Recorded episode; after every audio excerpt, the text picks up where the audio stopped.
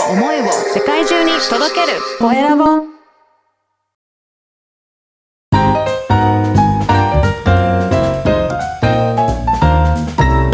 ポッドキャストの配信で人生が変わる。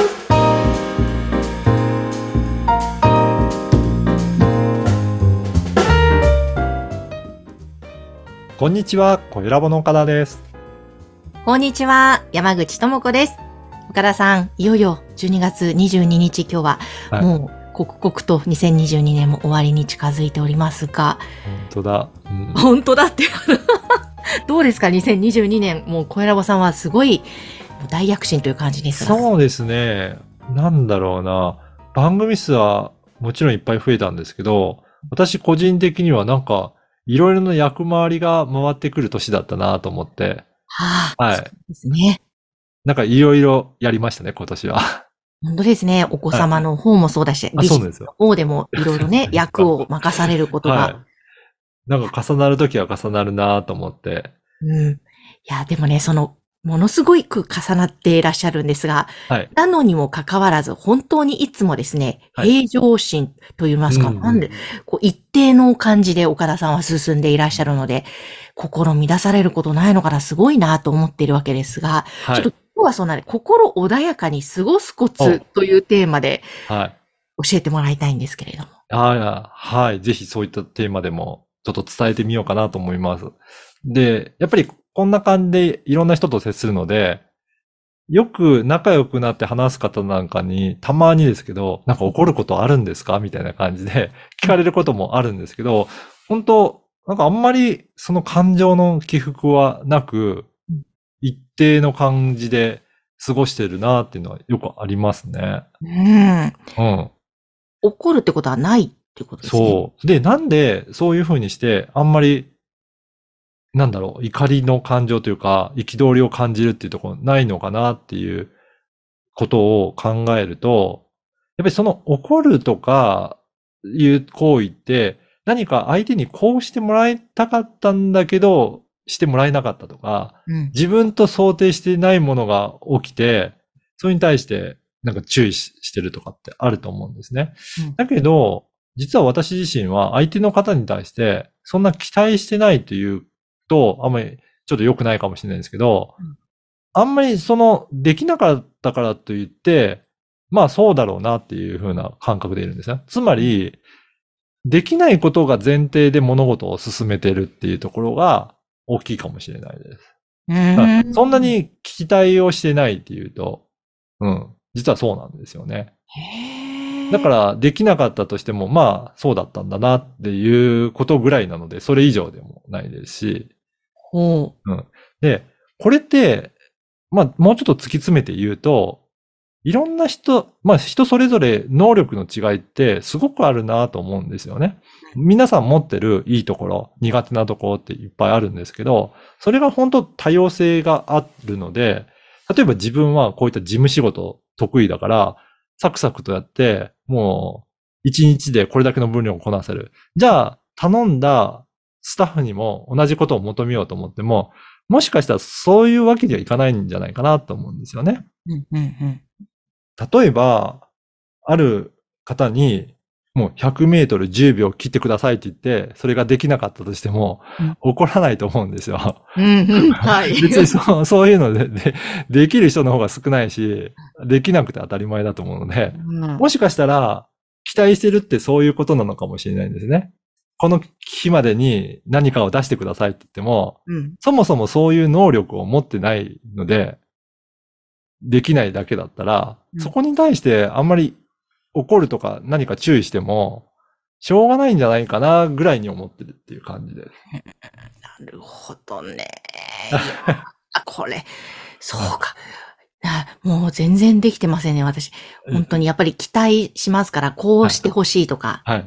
こうあるべきだろうみたいなやっぱり押し付けるから、そうならない時に怒りが湧くし、本当に2022年どんだけ怒っただろうというイライラもたくさんしましたけどね。そうか、人はみんな違ってみんないいという。ですね。そこを、もう、本当にどこまでその感覚を身につけてられるかなっていうところになるような気がしてて、うん多分、よく皆さんあるのは、ね、ご家庭でもお子さんとか怒ったりとかして、なんでできないのとかってあると思うんですけど、まさに、やっぱり期待値が高いと思うんですよね。こういう風になってほしいとか、はいこう。やってほしいとかっていうのあるんですけど、本当にそれ、えー必要あるのかなっていうところもあるかと思うので、別にそれやんなくても幸せに生きてた方がいいかもしれないですね。楽しくできた方が。そうですはいねだ。から自分の価値観をあまり押し付けないようにしようっていう感覚はあるかもしれないですね。なるほどです。だから、あまり、なんか無理にその自分の価値観を押し付けるよりも、何が得意なのかをしっかり聞いて何をやりたいのか。で、そこに合うことを当てはめていくっていう。うんうん。だから、リアルロールプレイングゲームみたいな感じで、あ、じゃあこれうまくいかなかったから次のことを試してみようっていうので、うんいろいろ挑戦しながら、なんかうまくいく方法を探っていくっていう感じなのでうん、まあ、ある意味そういう条件を与えられてるぐらいの感じですかね。なるほど。いや、岡田さんの域に達したいですね。そうすると平和な世の中になるんだろうなとも思いますし。うんこれは最初から身につけてらっしゃったんですか？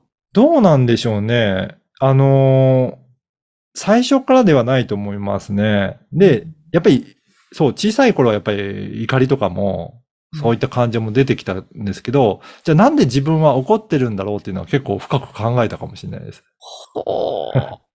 その怒りだったりとか、もやもやすることってなんだろうっていうのを、うんもう数学での因数分解を解くような感じで、はあ。原因のものを一つずつ洗い出していって、うんこれはこういうふうにして対処する。これはもう仕組みだからしょうがないとか、これはこうだって言って、一個ずつ型整理していくと、はい。なんか悩むのって特に何もなくなるんだなとかっていうう。ー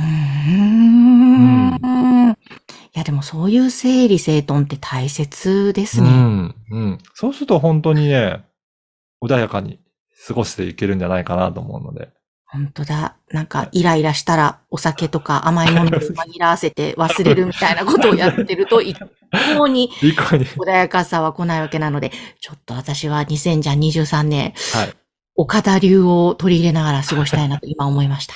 はい。正しいかどうかはわからないですけど、まあ一つの参考にしてみていただければと思います。はい。ぜひ皆さんも参考にしてください。はい。心穏やかに過ごすコツ、今日はこちらをお届けしました。さて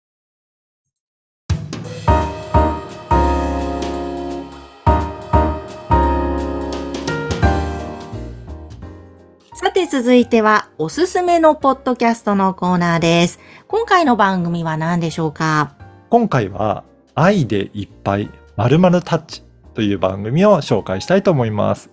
はい。またなんかすごく優しい雰囲気のアートワーク、はいまたタイトルですね。そうなんですよね。この本当愛でいっぱいという、この、えー小森千秋さんという方が発信されている番組なんですけど、内容はですね、ベビーマッサージとかタッチケアを通じて、まあ、子育てとか人の関わりについて、まあ、そういったところをお話ししてお伝えしている番組になります。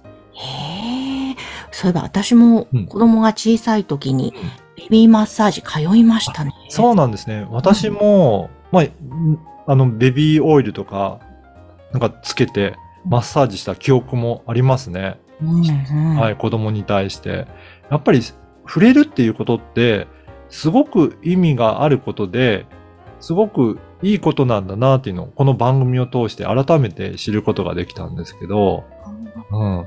やっぱりね、タッチすることって、すうんすごく意味があったんだなと思いました。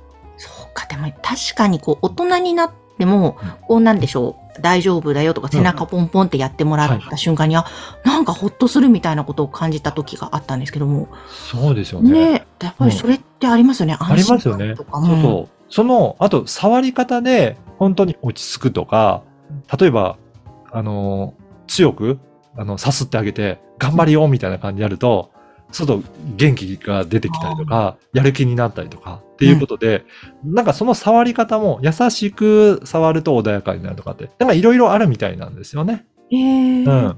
だから本当に自分自身の感情だったりとか伝えたいことを手とか触れることによっていろいろ伝えられるんだなっていうのはもう人間のものすごい感覚だなっていうのはこの番組聞いて改めて感じましたね。本当ですね。深いですね。深いですねうん。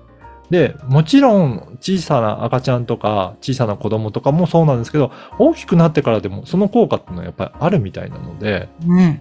ぜひちょっと、あの、いろいろ人間関係とか、あとは子育てやってる方なんかは聞いていただけると参考になる部分多いんじゃないかなと思います。ですね。ぜひぜひ皆さん、まずは聞いてみてください。うん今日ご紹介したのは、愛でいっぱい〇〇タッチ。こちらの番組でした。さて、皆様からの番組へのご感想、ご質問は、LINE 公式アカウントで受け付けています。説明文に記載の URL から登録をして、メッセージ、ぜひお送りください。岡田さん、今日もありがとうございました。ありがとうございました。